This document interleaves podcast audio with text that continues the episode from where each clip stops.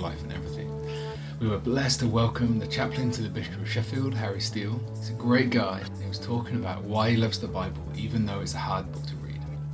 Some of the things he said are very new to us. Some of them are a challenge, and some of them you'll disagree with. That is okay. He said that a few times on the night.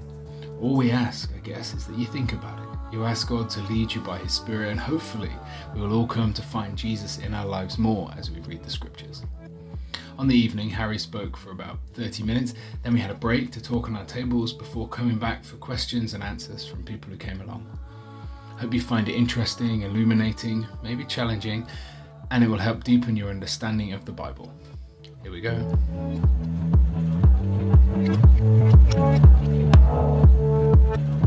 Okay, it is so wonderful to see you. Thank you. Uh, thanks for coming down. I hope you've got some uh, food you're enjoying and a drink. Um, we'll have more chances to go back, so don't feel like you've, you've missed your chance forever, and there's plenty, and, and we can get some more out of the kitchen as well. Um, I'm James, and I am a student vicar, and I'm here a few days a week, um, as well as essays they make you write about all kinds of things. Um, it's really, really good, and um, it's wonderful uh, to be here working. But tonight we've got a special guest with us, and Harry's here, so you can come up, Harry, if you want. Give him a clap. Yeah? Come on, come on, enthusiasm. Okay. So, um, every month at uh, God, Life, and Everything, we've got a different person come in to share something that they care about. And um, Harry cares about the Bible, and he's got some good, good opinions and perspectives. And we're hoping that it opens our eyes and um, that we kind of all, through it all, draw closer to God as well. So we're not here just to be challenged, we're here to meet with God as well. Um, do you want to say anything about yourself, or I'll just I can leave you to it? I'm pretty boring, to be honest. Okay. Yeah. Good start. My name's Harry. I'm a trainee vicar as well. He's past that. Yeah. He's past that. Uh, no, I will. I mean, I will say something. Um, yeah, I'm. I'm. Uh, in, my day job is chaplain um, to the Bishop of Sheffield, who's coming here next Sunday morning, I believe. Uh, people always say, what does a bishop's chaplain do? Mainly find churches for him to preach at on a Sunday morning. Um, I, I, uh, we, I do a lot more than that, um, but that's, that's part of, of what I do. It's a great joy to work with Bishop Pete, who's fantastic, and I just try and hang on to his coattails and keep up with everything that he's doing and, and the hard work that's going on with him and uh, Bishop Sophie and the other uh, Bishop senior staff team. Um, so that's what I'm doing now. I spent three years uh, recently down south where I worked for St Albans Diocese as a church growth officer.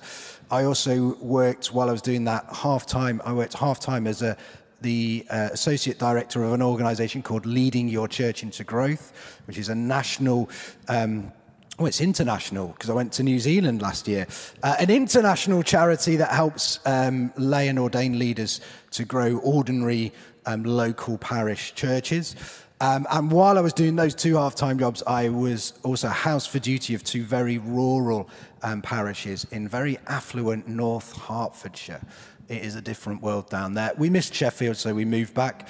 Um, but prior to doing that, we've bumped around Sheffield loads. So um, I did a bit on St John's Park, I uh, did a bit at um, Attercliffe, I did a bit at Arbourthorne, very bit at. I did a bit at Greenhill, which is Norton, South Sheffield. Um, and whilst I was at St Peter's Greenhill, I had this really awkward trainee vicar um, who's now your vicar. And you're recovering. And I'm still in. I still have therapy for that. Therapy. Yeah. Nice. Thank you. yeah, I know. I know. Yeah. Well, oh, good. Uh, we'll leave that there. Um, we'll say. I'll just say a quick prayer before we get going, and then I'll leave you to it. Um, Lord God, thank you for um, Harry and all of his experience um, around the country, and thank you for bringing him back to Sheffield. We pray that you would be with us today, and that we would all meet with you through what's said and um, the things that we hear from Harry. Amen. Amen. Thank you. Well, I was kind of given the. T- I feel like I was given the theme of um, the Bible, uh, and was told, "Oh, you, you know, you're really passionate about the Bible, Harry. So you speak on the Bible." If you ask my boss, who is really passionate about the Bible, he would disagree that I'm passionate about the Bible. We just did a thing for Holy Saturday, the Saturday before Easter, and um, we had this big service in the cathedral. And because it was cathedral worship, there's lots of liturgy, and they sing large sections of scripture. And there's about seven readings. And uh, Bishop Pete's got the service sheet, and he said, "Oh, I see where salvation history lights this evening because there weren't the requisite 12 readings or something like that." So I am passionate about the Bible, but it's all by degrees. So don't panic if you think, "What?" Have I let myself in for this evening? Um, I'm going to talk for, uh, well, I'll gauge your uh, warmth towards what I'm saying and adjust it accordingly, but I would not be more than half an hour um, and might be less. And then I think you get a chance to have a bit of a chat about some of the things that I've said and then ask questions.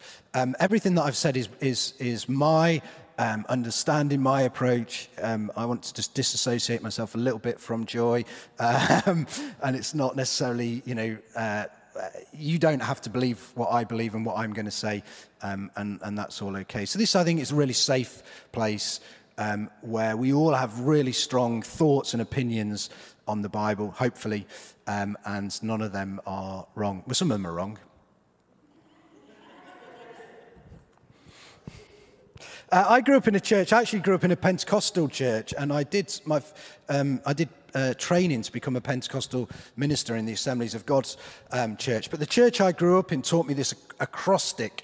Um, about uh, that, uh, about understanding what the purpose of the Bible was, uh, based on the letters uh, of Bible, and it is basic instruction before leaving Earth basic instruction before leaving earth. I don't know if you've heard that before. It's really clever, isn't it? The only problem, there's one problem with it, it's a small problem, it's absolute nonsense. Okay? Um, so, basic, let's be clear right from the top of this. The Bible is, there's nothing basic about the Bible. There is nothing basic about the Bible. It's not easy to read, and it's not easy to understand. And so when we read the Bible, we should ask the Holy Spirit uh, for help when we come to Scripture, when we come to read Scripture. And we should also approach Scripture with our God given intellect and the gifts that God has given us. Um, but as well as that, we should also come to Scripture with other people's God given intellect and gifts as well. Um, historians, theologians, biblical scholars, language experts, these are all people who can help us to wrestle uh, with and understand the Scriptures. And at the very least, you know, everyone should have on their book case somewhere um, the Lion's Handbook to the Bible to help them to go deeper into reading scriptures. So, whatever else you know about the Bible, know this it is not basic. Instructions. Um, basic instructions. Instructions is also, I'll be honest, largely nonsense. There are a few bits of the Bible, uh, maybe the law, um, or some of the wisdom literature that might come close to being instructions, but even those are not really instructions in the way that we think of instructions. Um, for example, the one bit of the Bible that I quite often get quoted at me is Leviticus 19, verse 28, which says, You shall not make any gashes in your flesh for the dead, or tattoo any marks upon you. I am the Lord. People love quoting that, those verses at me. And I say, That's beautiful. Can I just share with you the verse before that one? Leviticus 19, 27. You shall not round off the hair on your temples or mar the edges of your beards. Wilkinson's Sword would be out of business if we all literally followed the instructions of the Bible. No one would ha- no one who professed to be a Christian uh, or following God would have tattoos if they literally obeyed that, but nor would any of the fellas trim the sides of their heads or shave um, their beard. Some people do try and do that, James.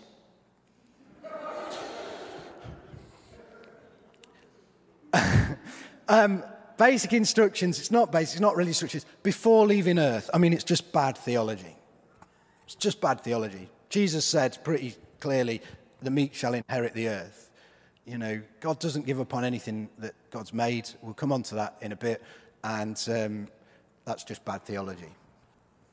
So, whatever else the Bible is, it's not basic instructions before leaving earth. So, what is it? What is the Bible? Well, firstly, because um, I wanted to be a little bit provocative as well, I don't think the Bible is necessarily a Christian book. It's a book about what it means to be human, It's a book that seeks to explore those moments that pretty much all of us uh, have had, I'm sure we have all had, in times and places that the Celts used to call, or still do call, thin places. So we've all had those spiritual moments in nature, or when looking at arts, or literature, or music, or at science, moments of spiritual mystery and awe. Moments, I always call them moments of eternity. For me, it feels like I get a glimpse of eternity, whatever that means. Um, moments that cause us to ask, Who am I? And to ask, Whose am I? And so it's not just a Christian book, it's a book about what it means to be human, because we all share those questions. The Bible is a library of books that are about loss and anger and transcendence and identity and belonging and um, uh, lostness and money and power and empire and poverty and joy and doubt and not that joy and hope and hopelessness. That's what the Bible is all about. And it's not so much a book about believing in God as much as a book about trying to understand God and then trying to believe in God by wrestling with God. And so I'd like to explore uh, what I think the Bible is by looking at three uh, themes. I'll be about five minutes on each theme. Um, and um, uh, the three themes are uh, one, rethinking creation, two, resisting violence, and three, undoing judgments. I've picked those themes fairly arbitrary, uh, in a fairly arbitrary manner. Um, I don't have a necessarily good reason why I picked those three. They just jumped out at me, so see if you like them or not. Um, so, first off, um, approaching the Bible, thinking about what the Bible is as we rethink creation. So, like I've said, the Bible is actually a collection of books written by about 40 different authors over a period of about 1,500 years. And um, the order that those books appear in your Bible is not the order that they were written in um, not even close. It's worth saying that because we sometimes make assumptions that everyone knows everything and all the ins and outs, but um, you, you, know that's that's not true. They're not uh, don't appear in the order they were written in. Um, the books of the Bible and the stories, they're, they're, some of them are stories, some of them are sayings, they're poems, historical narrative. There's a bit of law in there, prophecy. There's a sprinkling a very small sprinkling of weird apocalyptic literature. But whatever um, the type of, of genre of the book that you're reading, they all began as um, an oral tradition. What I mean is that someone, probably with the exception of the epistles, but even those were recounting things that had happened to a certain extent, someone didn't just sit down and think, I'm going to write a book. They were sayings and phrases and stories and poems that were shared orally, first of all, and then written down later on. They were passed on um, by telling and sharing um, in the first place. So I want you to imagine now, um, and it's quite nice we've got this little setup. Some of you got little candles lit. We've got a few candles. So imagine yourself um, sat around a fire in the evening. Uh, imagine yourself being an Israelite family. Um, and imagine yourself at the time of slavery in Egypt. And so, as a family, families gathering around that fire, um, you are oppressed by the Egyptian empire, forced to work seven days a week uh, to make the nation of Egypt great. And imagine that after another exhausting day at work, of hard labor, with no rest in sight at all, someone calls for a story to cheer the mood up and to get the thoughts right and to get you focusing on the things that really matter. And so someone says, Tell us a story, because stories are really, really powerful. And the designated storyteller um, stands up to recount faithfully the Israelite story of creation. And it's a poem, really. And it's not even a poem, it's two poems. And both poems recount the same events, exactly the same events, but it's weird then that they're both very different, even though they're both telling the same story. And because the creation story is two poems, they're not at all bothered with the question of how the world came into being, as fascinating as that question is. They are far more interested in why the world is what it is. And so that means that these poems are ridiculously inaccurate, scientifically speaking. Because in those poems, stars, for example, were created like way down the line. when the world of science tells us that stars were about the first things that came into being. So they're not, it's not science textbooks at all. They're poems. They're not asking the question of, of uh, how did this happen? They're really drilling down on why. Why are we here? Who are we? Whose are we? And the first poem describes God Almighty. In the beginning, or maybe before the beginning, because the Hebrew language of uh, the poem is wonderfully imprecise, there is a presence of chaos. There is emptiness and void. In Hebrew, it's a rolling tohu wabohu, which kind of sounds chaotic. It's almost onomatopoeic. Tohu wabohu. There's this roiling chaos, deep chaos that God serenely hovers over. In the beginning, He creates, and she, because the Spirit of God is a feminine word, hovers and pulses over the deep chaos and blackness.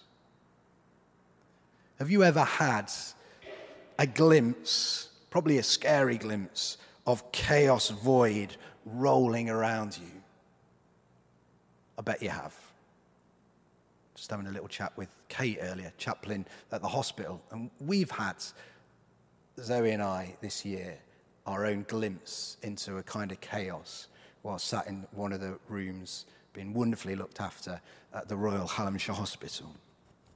So God speaks and stuff happens, light and dark and sky and land and plant and trees and sun, moon and stars. You see, I told you it wasn't scientifically accurate because how can plants and trees appear before the sun? It doesn't work like that. It's a poem. It's not science. Poetry, folks, poetry. Um, and um, the poem is headed towards a dramatic and wonderful climax. In creation, um, the, and this is the climax God makes male and female, man and woman. And in this poem, the really important bit is you're gathered around that campfire, as you're exhausted after countless days of work on the trot, you hear in that poem that God chooses to make humanity. It's not an accident, it is not a mistake. Or even worse, humanity is not made on purpose, but that purpose is to be slaves to the gods. Because those are the stories that are being told by the Egyptians and by the Canaanites and by the Ugaritic people. But this is your story. In your creation poem, purposeful creation, made in the image of God, and not to serve, but to rule, even. Spoiler alert, when we get to Jesus in the Bible, then we'll learn that humanity should serve, not rule. But here, we're given dominion over creation. And then God rested. You can imagine perhaps a cheer going up around the campfire at that. And God didn't just rest, God ordained that rest was good. And God didn't just ordain that rest was good, it's a bit more than rest just being good. Rest is not just a nice thing um, if you can do it. Um, God created the Sabbath, which is more than just rest, and God made the Sabbath holy. And as you're listening to this poem, you'd think, wow, that's amazing. The first thing made holy in the whole of the Bible, it's not a person, it's not a place, it's not a temple or anything like that. It's a period of time. And the beautiful, fantastic thing about this first thing in all of creation that's made holy, this period of time, is that it belongs to everybody, is invited to enter into that Sabbath rest and to share with God and to be with God in that holiest of moments, that Sabbath rest. Except when this poem is being told, you don't know what that rest looks like. The Israelites are being excluded from Sabbath rest by an empire that doesn't believe that God made the sun, moon, and stars, but believes that the sun, moon, and stars are God's an empire that does not believe that humans were purposefully created and does believe that people are really nothing more than slaves, and their suffering increases the profit margins of the empire. They don't care for them as people, they're not as important to them as profit and power. So imagine the glint in this storyteller's eye who tells this wonderful poem recounting this truth to the Israelite slaves who are being treated as less than human and saying to them, You are human. You are purposefully made. You are not an accident that emerged from the primeval sludge or the blood of some dying gods after a cosmic battle. God chose to make you, and you were not created to be a slave. And then there's another poem that tells exactly the same story, but it's wonderfully different. And in this poem, the second one, God is not over and above chaos. God is on the ground, planting a garden in a place that's pretty close to where you're sat as a slave around a campfire. It feels a long way away, and in some measures, it is a long way away, but it's possible for you to maybe get back to that garden one day. And God creates man from the dust of the grounds. God probably gets dust under God's fingertips and fingernails. And then God, after creating man, forms a mighty helper woman from the side of man who is incomplete without that mighty helper. And you might have grown up in church, as I have done, and you think, yeah, a rib of man. Bad translation. It's the side, it's half of man. And you might have grown up in a church, you think, oh, that's nice, woman's man's helper. But helper, the Hebrew word, that's why I purposely use mighty helper.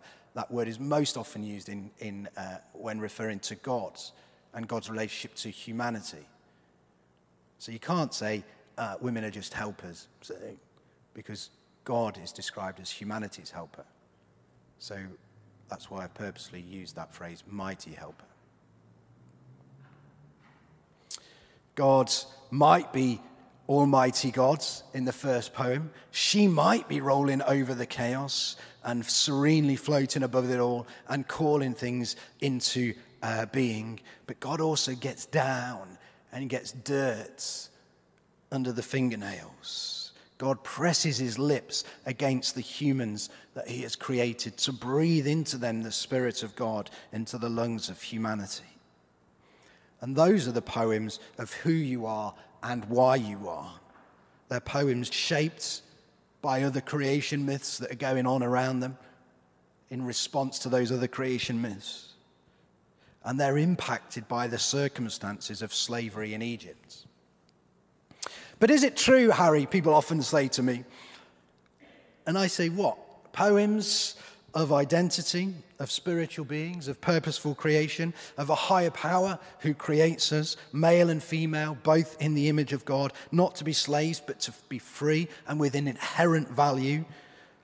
Humanity who endures empires, telling people of certain races and creeds at certain times, you have no value, you have no rights, you're really nothing to us, you have no dignity. But poems that say the deepest force of life God is not against you, but is for you.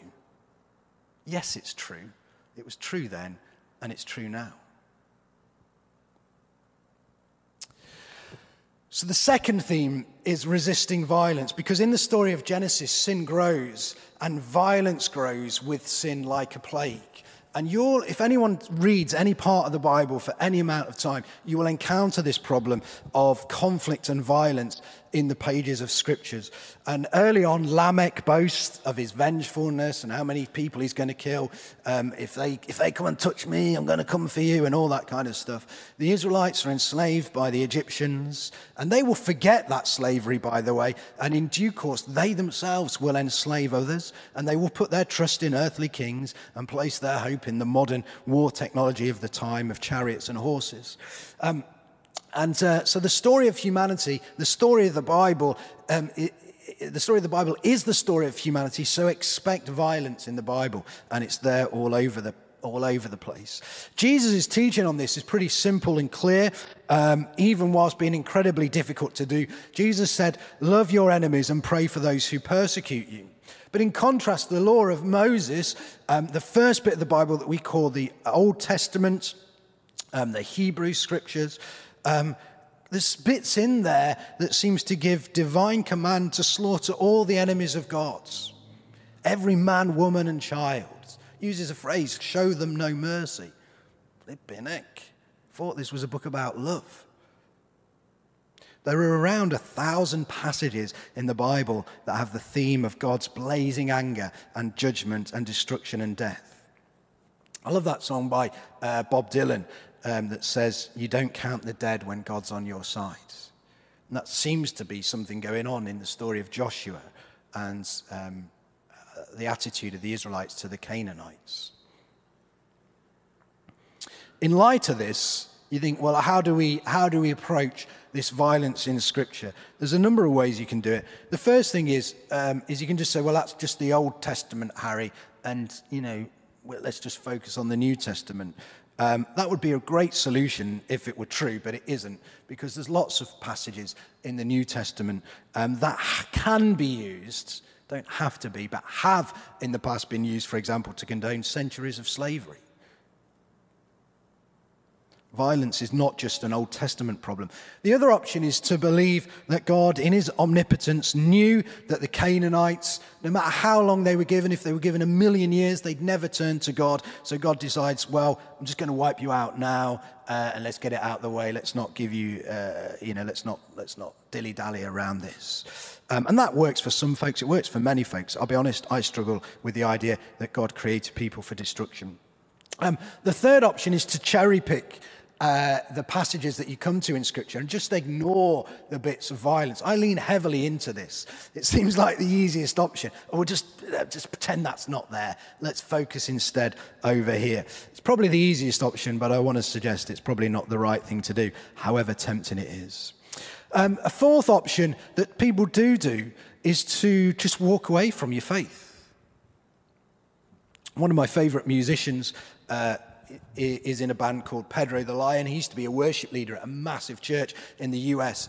Uh, and it, it, it, in one of his songs, um, he, he, he, wrote, on one of his albums, he wrote a song called When We Fell. And he says, And what am I afraid of? Whom did I betray? In what medieval kingdom does justice work this way? And he just couldn't, he just walked away from his faith.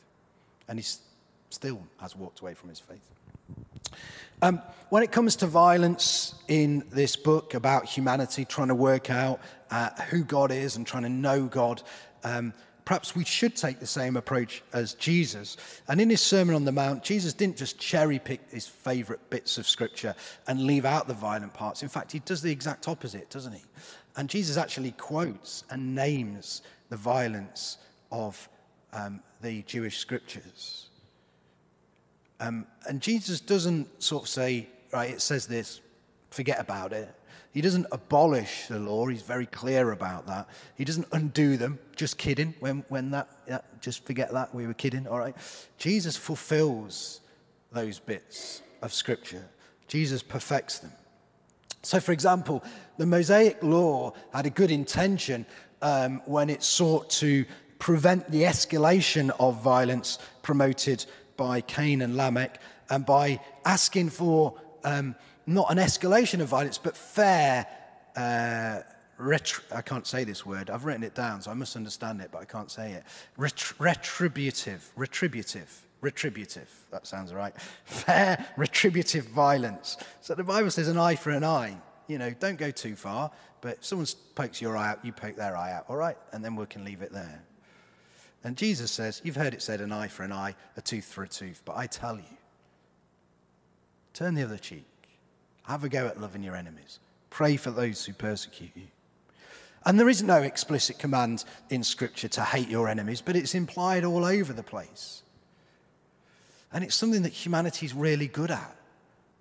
You know, we don't have to be encouraged to do that. We just naturally want to dislike the people who we think dislike us.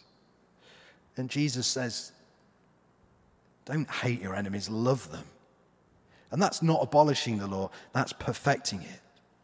And so when Jesus does that on the Sermon on the Mount, um, he, doesn't, he doesn't teach sacred text as black and white absolutes. Jesus prioritizes love over law, and he certainly prioritizes people over ritual observance. And in doing that, Jesus is speaking a new word to violence. And it's easy for that Jesus to do that because in doing that, he's being true to Scripture.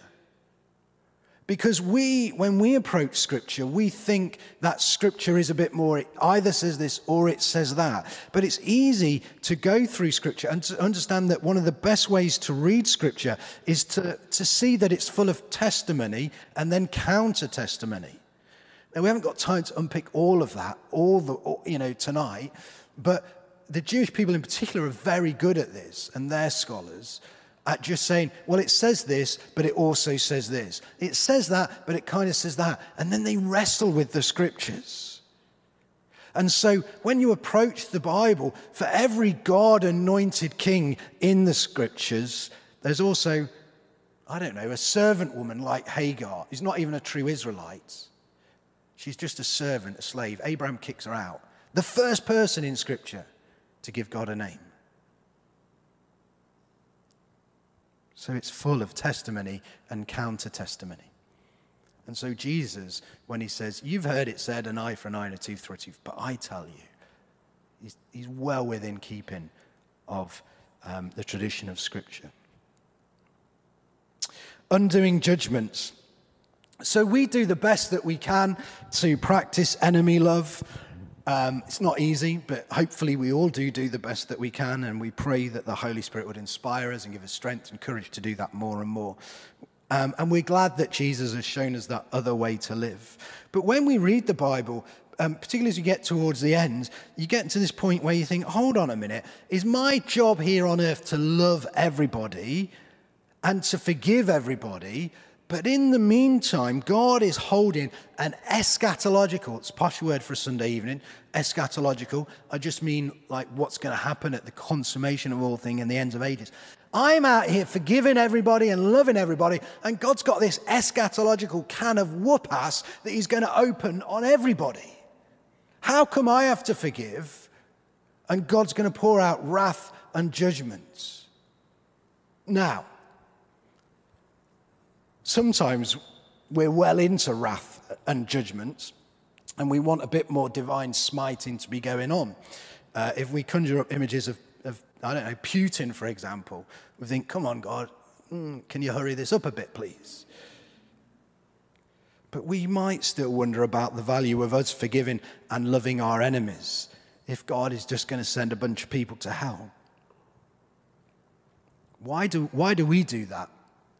And um, Jesus helps us out again in the Sermon of the Mount.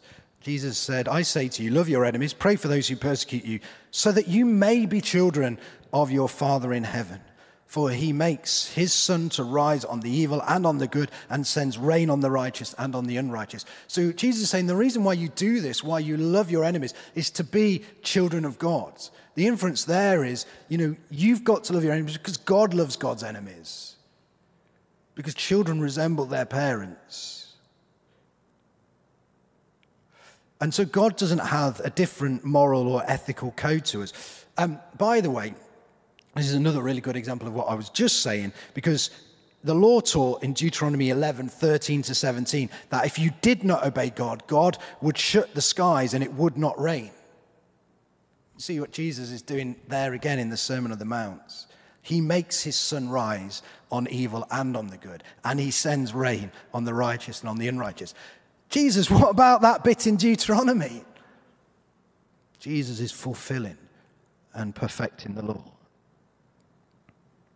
And Paul picks up on this in Romans, uh, his letter to the Romans, Romans 5 8, a verse that most of us, if you've grown up in church, you'll be familiar get to be familiar with. It says, Christ died for us while we were still sinners. When we were enemies of God, we were reconciled to God through the death of his son. So if you're out there loving your enemies and trying your best to forgive everyone, don't think that you're doing something that God is not prepared to do. You're doing exactly what God is doing. God is a just judge, and God alone has the right to judge people and to judge enemies. But what if God gives up that right to judge? Now, uh, and I heavily edited uh, what I was going to say because um, I, I, dove into a parable, uh, and maybe we will do that if we've got enough time. Um, but there are, but I took it out because I thought I was going on for too long. Um, there are bits of Jesus' teaching that suggest that that is not the case and that God doesn't relinquish God's right to judge. And we could look at, as I've said, at some of those examples. But let me leave you with the cross and the world powerlessness of Christ on the cross. And as you imagine that picture, it kind of looks like God has given up on his right to judge. God does have that right.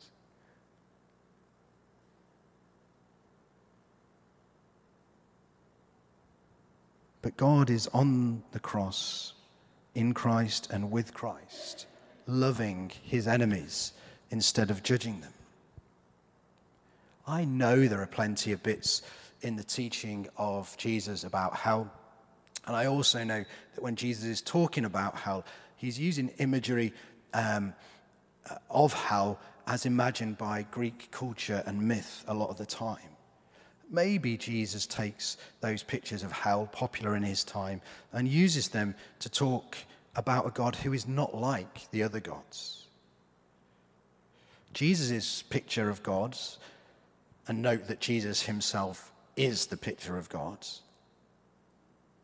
is the kind of God who gets dirt under his fingernails, a God who can serenely hover above chaos a God who purposefully created you and all creation and is yet to give up on any aspect of the creation that God has made. The kind of God who's willing to look to their side at a thief dying on the cross and say, Yeah, I've not, you've not really made any kind of deep creedal confession, but today you'll be with me in paradise. And so maybe Jesus uses a popular picture of hell in order to describe a place that will be rolled up like a scroll and tucked under God's arm. And maybe as God rolls up hell like a scroll and tucks it under his arm, God will quote his own son, who's quoting the psalmist, who was an imperfect human, who loved to imagine God smiting the enemies of God, and says, It is finished. I'm not sure if God has arms to tuck hell under, but you get the point. And so that story of humanity wrestling with God, which is what the word Israel means, that's the story of the Bible. And that's the Bible that I love and that I still wrestle with and I still don't fully understand. But it's such a joyful, hope giving book that has that theme of love and purpose and identity running all the way through it. And that's why I love the Bible, even if it is a hard book to read. Amen.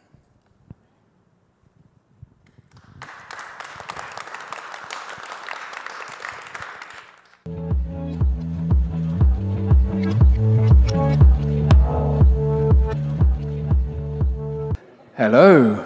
Thank you. Um, we're going to get started. It sounds like you've had some really good conversations, which is brilliant. That's a huge part of the reason that we're here is to hear something that makes us think so that we can engage ourselves. And then through it, somehow, uh, God speaks to us and, and helps us and challenges us or comforts and brings us peace, which we talked about at the beginning there. So we're here to, to think and ask questions, and then we leave um, somehow closer with God is our prayer. Um, but we've got some questions come in, which is great. They're good questions, show that we've engaged really well with what's been said. Um, they're yeah, they're great. So we'll start with that, and then um, and Harry said just to fire them at him. So we'll ask a couple of them, and then me and Joy might have other things we just say, but what about this? And we'll see where we go. Um, if you have any others, then I won't be rude looking at my phone, but keep texting them or bring your paper up. Have you got paper? So, yeah, if you have paper, come and bring it now before we get started. Is any, no. If you haven't, that's fine. But if you have other questions, text them through as we go. Um, that would be great. The first question is um, how do we go about respecting other people's different views around what is said in the Bible, especially around difficult theological subjects? Wow. Um, that's. How do we go about respecting other people's views about what's said in the Bible, maybe also respecting different people's approaches to reading the Bible, uh, especially around some tricky theological subjects? Insert your favorite tricky theological subject in your mind. Well, um, I mean, I think it's really important that we do respect one another's views about that. And um, so, for example, my boss, uh, who you know is Bishop Pete, and I do as well, um, we have different approaches to the Bible and we have different theology about some stuff, but there's loads of stuff, common ground that we have as well. So um, I think it's really important that we that we do respect where people are coming from and that we listen to them. And one of the best ways is to talk to them and to listen to w- why people f- feel and understand the scriptures in the way that they do.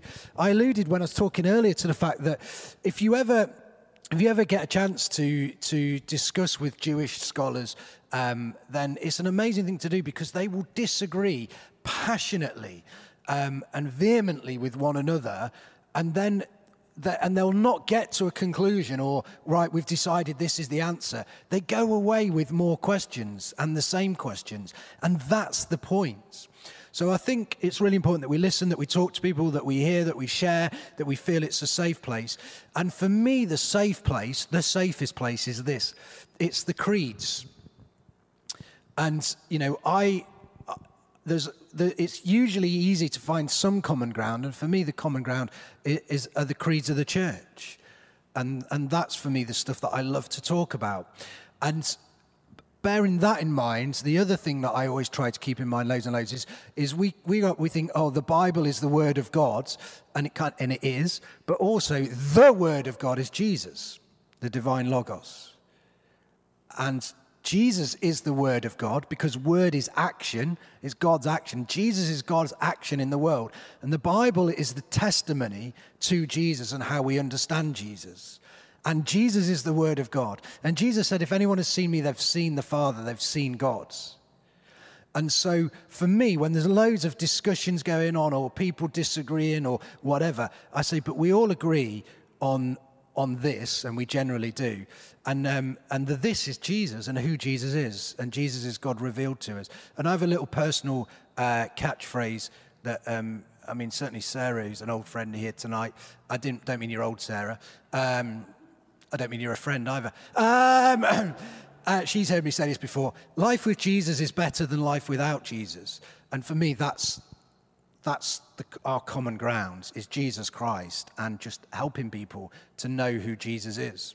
So there's, when there's lots of discussions raging, I say sometimes I'll just say, well, let's park that for now. We, we can discuss that in eternity, or we'll work that out later. What really matters now is, you know, have you got hope?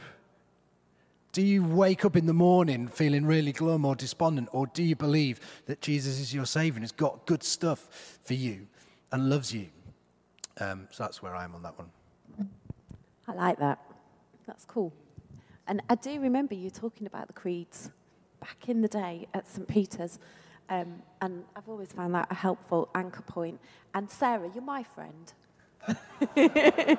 James, where are the questions? Are they the top one? Okay. Oh, well, we've got all sorts going on in here. So, oh, and I can, only, I can only find two. So we'll go with one of those.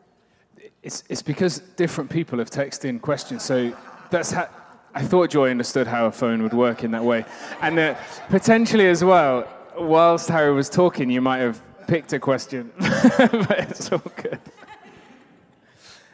Um, so, so, so there was a couple of questions about um, yeah, I think that the creed thing kind of answers that a little bit. That we have something that the whole church has always agreed to, but how are there kind of core texts? Is one of the questions, or are there specific things that we say we have to go with that, or we have to agree with that, or we're not really Christians anymore and we're something else, or we lose our identity um, because the creeds aren't written in the scriptures. Um, but also, but I, I do wonder: is are we just are you kind of just saying rather than think of core texts, let's approach it differently to that. But are there any core texts that we need to hold on to as Christians? Was a question.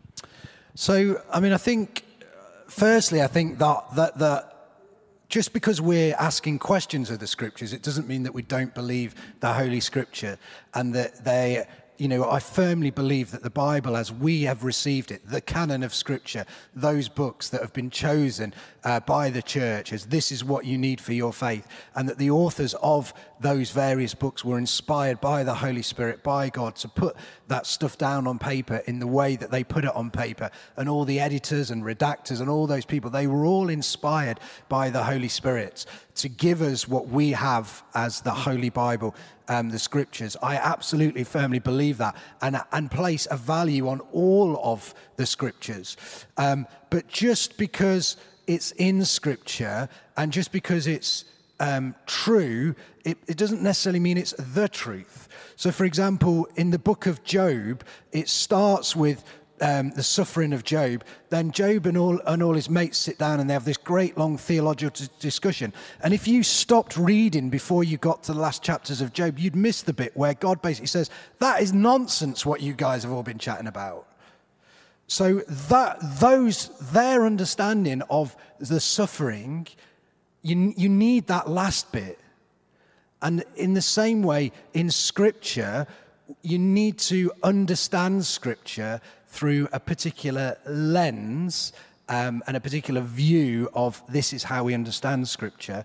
And that doesn't mean that the Scriptures you're looking at are are not scripture and not given by God and not inspired by the Holy Spirit. So when you read the story of um, uh, the Canaanite genocide in Joshua 7 and the whole, you know, go out and slaughter every man, woman, and child and kill them and, you know, show them no mercy, you, you have to read that through the lens of Christ Jesus Christ's approach to that. Um, so that's that. That for me is the the, the core. Um, is understanding it through the eyes of and the person of Jesus Christ. That's really helpful. So the question that we've, one of the questions that we've had here, which kind of relates to what you've just been saying, but um, I think you'll be able to go into it a bit more deeply. This person's asked, How do you stop pick and mix?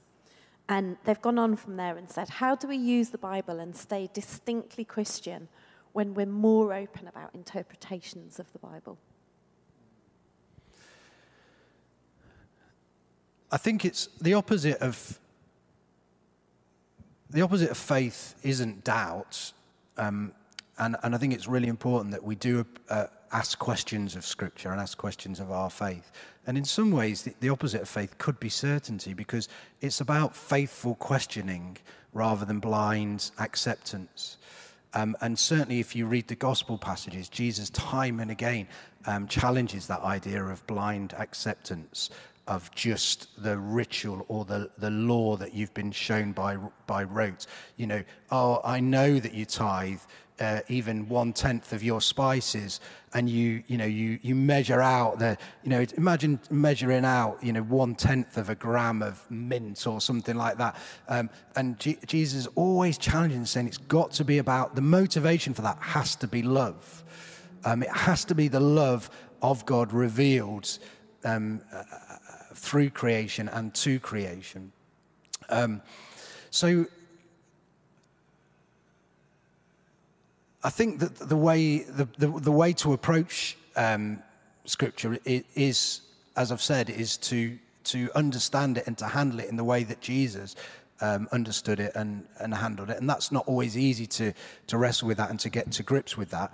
Um, and I understand it's, e- it's easy to say that, and people will say, well, this is how I think Jesus read Scripture. And someone else will say, well, I think Jesus read Scripture in a slightly different way. Um, so I think it's just to keep questioning and asking. And to also, the, the other really important thing is it's not just a book, is it? Um, and so I want to really talk about a, uh, our faith and our spirituality um, when it comes to reading Scripture.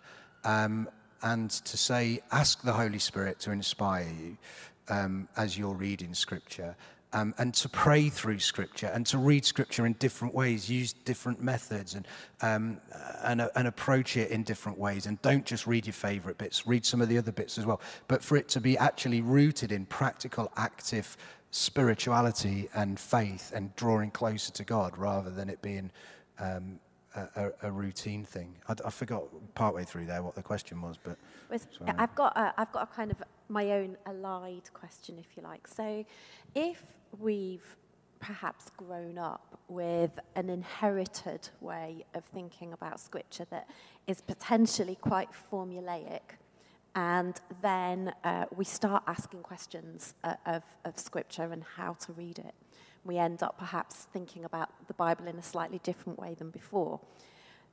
Do you think that makes the task of being a follower of Jesus harder, or do you think it makes it easier, or do you, what do you think it does to the experience of being a disciple?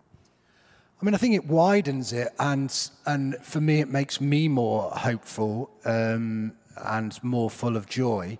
It, it is it is difficult. I get that it's difficult. I mean, the the most obvious example that's really like grounded is, you know, I've got two boys who one's going on seventeen. The other, how old's the other one? Zoe? Fifteen. He- All I know is he's taller than me. Um, and you know, when they were kids, we said, "Listen, lads, never touch the oven door." it's hot. And then as they grow up, they know it's not always hot.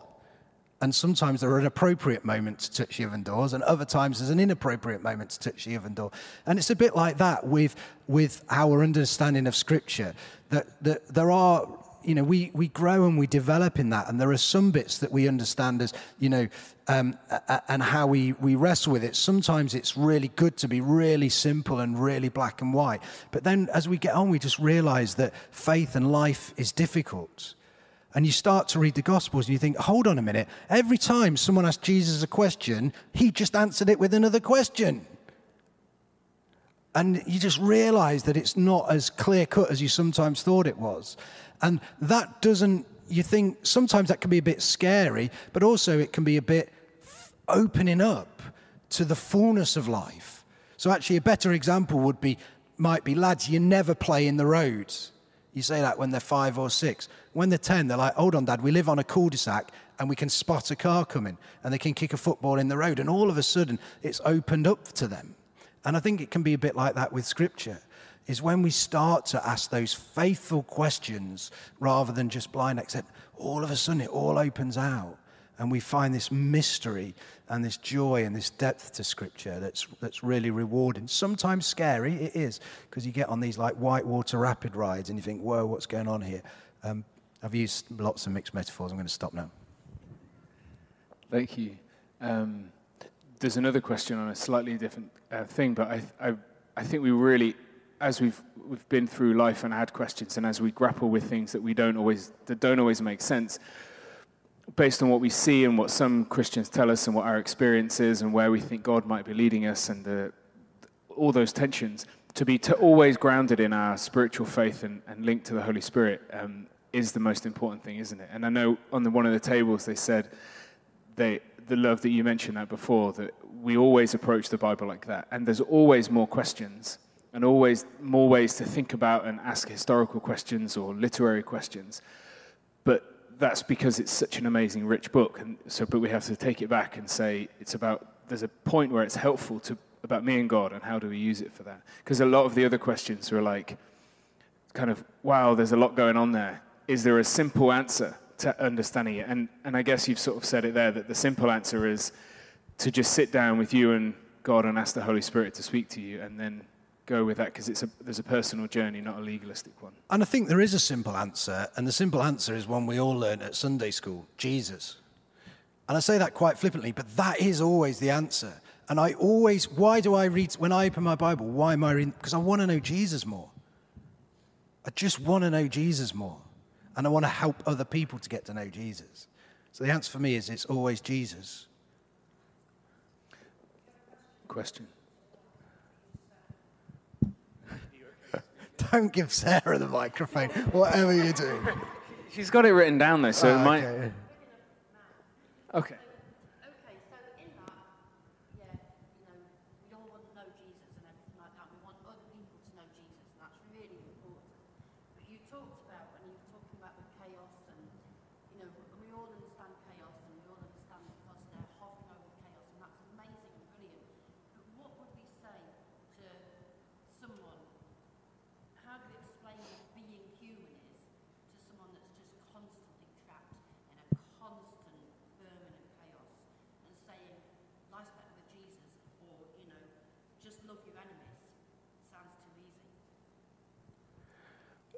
wow. Can you just, just because some people might, if, might not have heard us, just quick back what do you think the question was?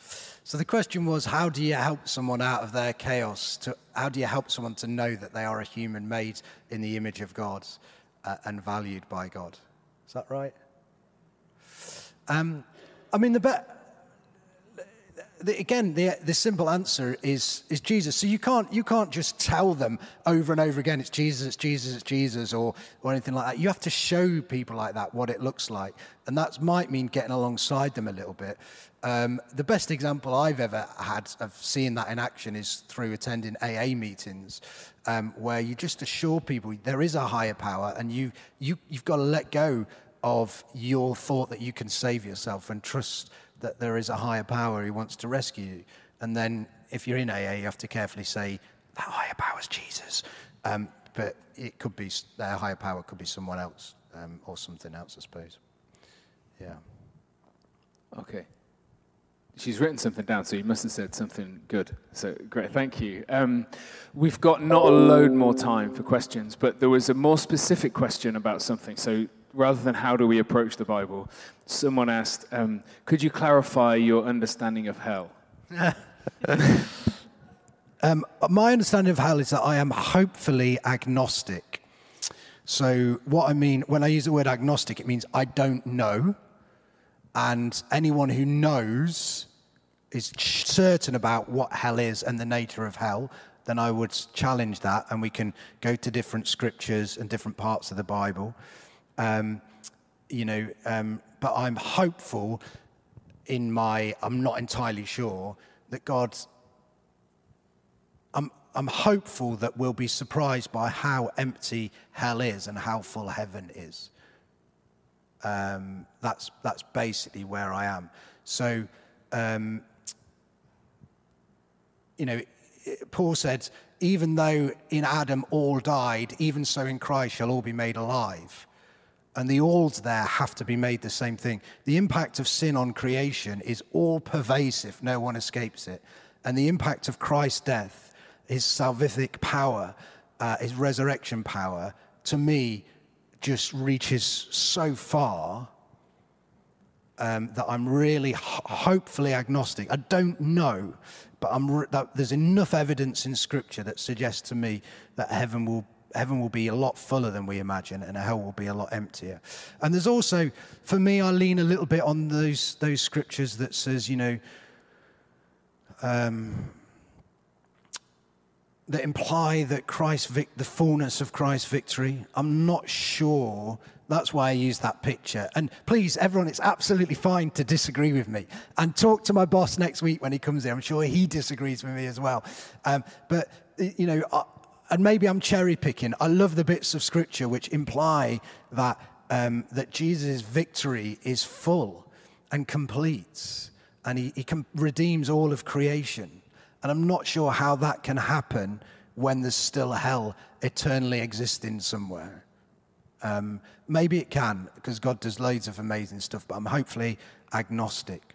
Um, and I quite like, Tom Wright wrote a really good book on this, I think, um, and he's a good evangelical, isn't he? Um, and you get loads of posh words for this, like, um, uh, what is it called? Uh, uh, conditional immortality or um, annihilationism or eventual annihilationism and all this kind of stuff. I do think that if, if, if there are people who are so determined and so turn their back on Christ and commit that unforgivable sin that Jesus talks about, the blasphemy of the Holy Spirit, then I think that they remove themselves from the, the Creator, the source of all life. And I think as they journey further and further away from the source, the creator of all life, then at some point they cease to be human, and at some point they cease to exist. Some of that I'm kind of making up because scripture I just don't think is very plain, um, but that's roughly where I am in that.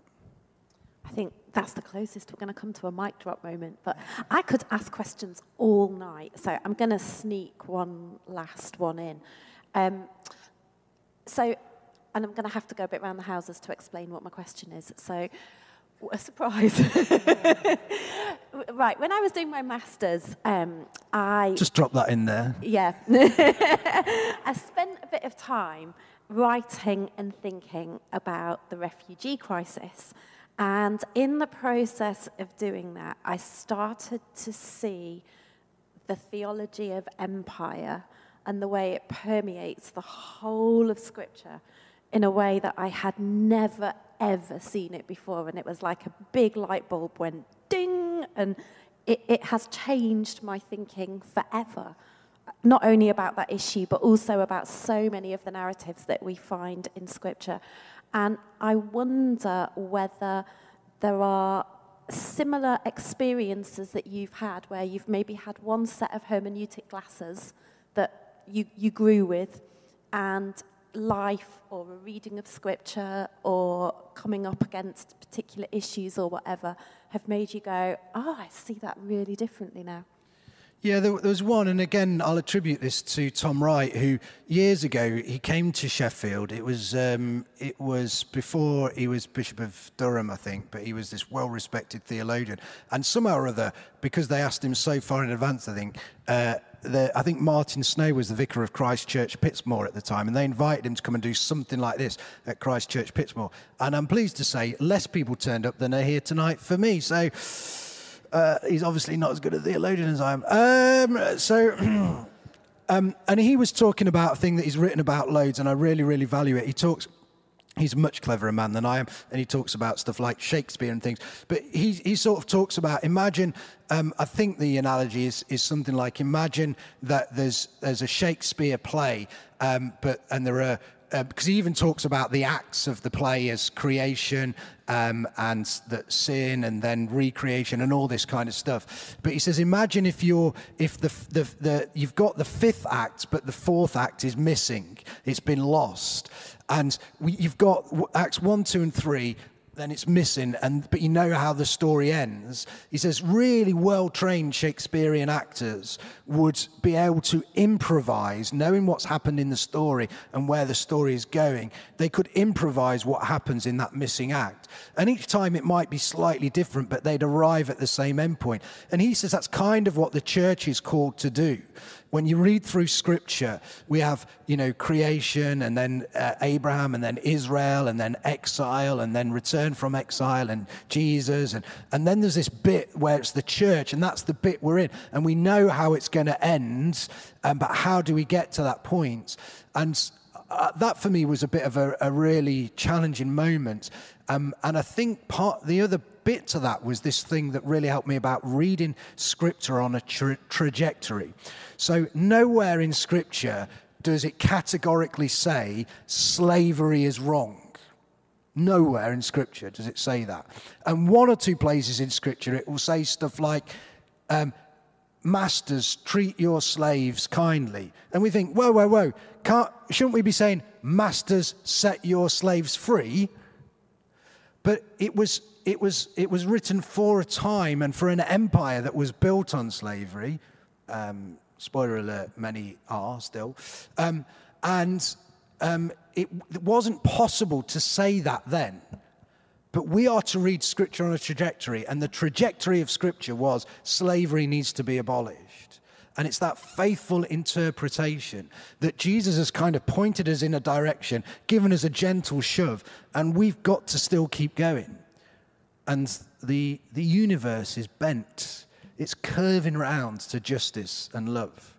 And we have to be faithful interpreters of that. Sometimes we'll get it a little bit wrong. Sometimes we'll do it a little bit differently from everyone else. Um, and then the next time we'll, you know, but that's where we're heading. So I think those two things faithful interpretation uh, uh, of um, faithful, what am I looking for? Where you make it up as you go along. Faithful improvisation and reading on a trajectory is where is this pointing us? What can we extrapolate? What would Jesus do? Wow. Thank you. Um, I think it's not just me that there'd be a lot to think about and process, and we are going to f- uh, finish. So, um, thank you so much. Uh, before uh, before we go, though, it would be good for us to have like a moment. You want to say something? Yeah, I just want to, sorry, just want to really quickly say again, it's absolutely fine to disagree with me and think that I talked a load of old nonsense, okay? And um, the Holy Spirit will inspire you as you read scripture. And if we chatted, we'd have loads of stuff in common.